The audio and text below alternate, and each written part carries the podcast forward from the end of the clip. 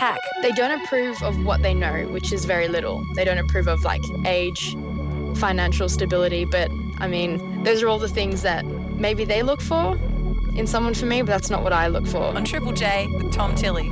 Do you have a boyfriend or a girlfriend that your parents are not into? Or have you ever been in that situation?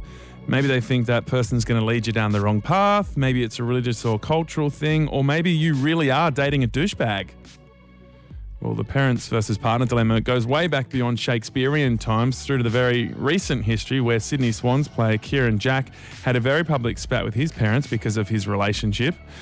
If you're currently dealing with this, give me a call 1300 055536. First, Sarah McVie brings you a Western Sydney version of Romeo and Juliet, although the ending is quite different. I first met my boyfriend when I was 19, and my family was really against it because we came from two different cultural backgrounds and religious experiences. Two households, both alike in dignity, in fair Western Sydney, where we lay our scene. I was a Lebanese Catholic, and he was a white Anglo Saxon Protestant, non practicing. Just like Romeo and Juliet, but without the overdoses, James and Sarah were not meant for each other, according to Sarah's parents. He kept asking me out, and I just kept saying no, I got to marry someone who's Lebanese like me. James tried pretty much everything. So he came to church with me once just to check it out. And I remember my parents just went nuts and said, We wouldn't accept this. And there's no way that we would ever allow you to marry someone outside the culture. We've all been there, right? Where you date someone you know your parents don't like for whatever reason. We put the call out and heard back from a bunch of you. I was actually dating a guy from New Zealand and I brought him home to my parents. Now, my parents are Canadian, and my dad hated this poor guy because he couldn't understand the accent. Every time he said something to my parents, my dad would look at me for a translation. My boyfriend and I got together when we were in year 12. His mum could never accept the fact that he and I were dating. After a few months, she found out we were having unprotected sex and accused me of wanting to fall pregnant young and not wanting to make anything of myself. It took her two years to finally accept we were together but I've never been able to forgive her for what she said. My parents disapprove of my partner because I'm moving overseas to live with him. He's Japanese. They're also not thrilled that he's not a native English speaker. And yes, proof that grudges can cross generations, that he's from the country that attacked Oz in World War II. He doesn't have a full time stable job. He smokes and he has a tattoo. Um, he's trying to pursue music full time. Susie, and that's not her real name, is 19 years old. Her boyfriend is six years older than her. Things I like about him. He understands me, I guess, on like a on like an intellectual and emotional level that I haven't really experienced with any other guy my age. I mean, he kind of just gets me. But when she took him home to meet the parents, they didn't just get him. So I introduced my parents and kind of made up a lie about how we met. Didn't mention the whole Tinder thing because they don't know about that. So from there, they they were pleasant, but it didn't eventuate anything more than that. So when he left, they kind of just asked, How old is he? I told them he was six years older than me, and they just didn't want a bar of it. They don't approve of what they know, which is very little. They don't approve of like age, financial stability, but I mean, those are all the things that maybe they look for in someone for me, but that's not what I look for in someone for me. Does it kind of make you think less of them that they care about these things that aren't important to you? Yes, definitely. Like, if I was to have a child, what I would want for them is someone that loved them and like understood them and cherished them. So for them to not even give me the opportunity to explain how he does that for me, it kind of hurts. It hurts me more. I'm like disappointed in the fact that they don't care about my happiness. I mean, they obviously do, but they're so they're so dead set on thinking about these other like financial factors or like stability factors to even like consider how that affects me. So I've tried to be like pretty mature about it and just realize that, you know, they're from a different time. And that's all you can really put it down to. Susie says she's hoping her parents will come around because she's not changing her mind. I'm moving out for a couple of months. And yeah, hopefully that'll help them realize that I'm an adult and therefore my decision to be with this person is probably more logical than they think it is yeah, I have to be optimistic about it, I guess.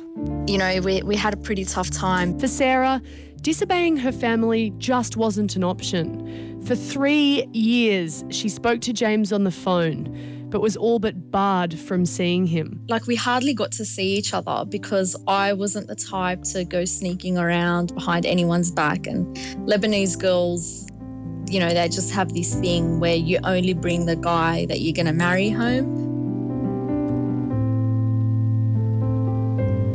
That's Sarah. We're going to come back into her story in just a moment. Just a few of your texts first. I had a girlfriend my parents weren't fans of, and she ended up cheating on me. Sounds like the parents might have been right in that case. Someone else says, My boyfriend is 14 years older than me. I'm 22 and he's 36. It took my parents years to get over it, but now they love him. All right, let's get back into Sarah's story. As you heard, she's Lebanese. She's from Western Sydney. Her parents were not into her non Lebanese boyfriend, James, but as you're about to hear, uh, they went to quite great lengths to keep her away from. Them. They even took her to Lebanon to try and find someone else they never like said that it was hopefully to meet someone else, but it was very convenient that it happened like six months after they found out about him. Sarah resigned herself to a pretty dire fate. I remember openly saying to my dad, like, you know, it's a big part of our culture that you know, um, a bride walks out of her father's house on her wedding day with her father's blessing. Um, I just want you to know that I'm going to be sticking around forever because this is the guy that I want to be with. And if you're not interested in getting to know him, then I'm never going to bring anyone else home. But then their luck changed one of my cousins who had married like a perfect Lebanese guy that ticked all the boxes was getting divorced. And I think at that point, my parents realized that maybe it's not necessarily a cultural thing. My parents realized that if my relationship's not going to work out, then it's better for me to make that mistake. They did not want to be the source of my unhappiness. And it took them three years to realize that. My parents were very, very happy on our wedding day. And to be honest, it was probably because they got that big fat Lebanese wedding. I remember during the speeches, um, James said, You know, I know I'm not the good Lebanese boy that you wanted for your daughter, but I am a good white boy. And I promise that I will do my best to ensure that our children will grow up knowing that they're part Lebanese and they will know how to do the dabki, which is our like our folk dance, um, and drink the arak that you make and know how to talk to you in Arabic. And I just remember my dad like with this big smile on his face giving him the thumbs up during that speech and I think I've got a picture of that and I love it because it's just you know it, it was finally after so many years of hardship that it felt like this is okay. Despite how hard they made it and how wrong they were, Sarah says she doesn't blame her parents. Everything that they did was out of love. I don't think they ever deliberately wanted me to be unhappy. But there are still little reminders of just how hard it was. I mean, we just moved house, and the other day I found um, this little you know how you get the little cards attached to flowers, like when someone sends you flowers. And I found this little cards that he had sent me. We hadn't spoken for about five months, but he had sent me flowers on my birthday, my 20th birthday.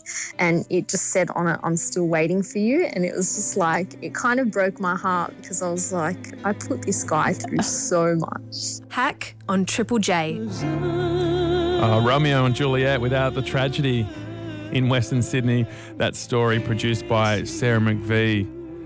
Really interesting one on the text line. My parents did not approve of my boyfriend. They didn't say anything as they knew it would make matters worse. I realized it was a mistake on my own anyway. Someone else says, My mother told me my boyfriend was an asshole and she didn't think the relationship would go anywhere. He's now my husband and she appreciates just how much he loves me and would do anything for me. In the studio, we have Amanda Lambros. Amanda is a relationship counselor. She's also a clinical fellow at Curtin University. Quite a moving story there, Amanda. What do you think we can learn from Sarah's story? I think one of the things that we can learn is that she actually stayed true to herself and what she really wanted in a partner, and that the partner was able to be flexible enough to see the things that were important in her original family. So, when you're in the situation where your parents are like, nah, we're not into this person, whether it's for cultural reasons or, or other reasons, what do you think you should do? I'm going to go on a limb here, but one of the biggest things that you need to do is actually stay true to what you want. Because think about it in 10, 15 years' time when your parents aren't there anymore, you're either going to be stuck with someone who was a great golf buddy for your dad or someone that you actually wanted to be with. Right, okay. Yeah, that is kind of extreme to think about, I guess, how that person suits you without anyone else in your life. Because for a lot of people, the way their partner interacts with their world, you know, their friends and their family is hugely important is huge. And just think of it like think of it this way. And we're such a dynamic culture nowadays that we tend to move a lot and stuff. So if you and your partner had to move to, you know, whoop whoop nowhere and it was only the two of you, would you actually still want to be with that partner? And if the answer to that is yes, then awesome, stay with that partner.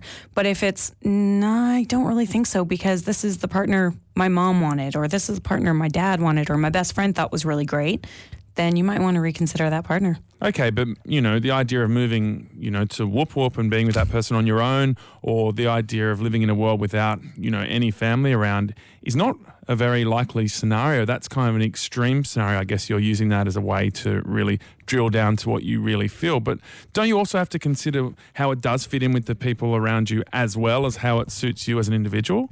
Oh, absolutely. If you have the ability to actually have that conversation with your partner, that makes all the difference in the world. So if you can have that conversation and say, listen, these are the important things in my life that I would like us as a couple to incorporate, then that's exactly what you're looking for. On the text line, we've got a parent. Hey, Tom, I've got three teenage daughters. Us parents are sometimes wrong, but we can see what our daughters are mostly blind to. Can you learn a lot from your parents and their insights about relationships and also their insights about who you are as a person because they know you better than anyone? Uh, your parents do know you, but you know, you know yourself best. And I think one of the best things is that you can learn a lot from your parents' relationships. And what you do is you pick up on the things that you really enjoy about their relationships and that you'd prefer not having in your relationship and then move forward with that. On the text line, effing baby boomers, they want all the property and to control our lives. Mark from Geelong. Someone else says race and religion should never come into love. Love is love. Just quickly, Amanda, often this stuff does come up around cultural differences or having partners from overseas. And when you're young, you're like, this is beautiful, I'm in love, and, and potentially you don't really think through the consequences of those situations. Can they be a lot harder than you might realize? They can be like devastating to the relationship. And, you know, they can lead to divorce and stuff like that. And one of the things you need to consider is, especially if you're dating someone or plan on marrying someone from overseas, where are your holidays going to be spent? Um, will you have enough money to actually go overseas to visit that family, or will one family have to stay here? And then think even longer term if you are thinking maybe divorce well, if you guys get divorced and one goes to live in Canada and the other one stays in Australia, what's going to happen then? Yeah, it can be really, really tricky and very hard to consider when you're overwhelmed with those romantic feelings. But can you trust your parents with stern advice? Yeah, I guess that's another question. Amanda, great to have you on the show. Thank you so much for joining us. No worries, Tom. Thanks so much. Have a great night. You too. That's Amanda Lambros.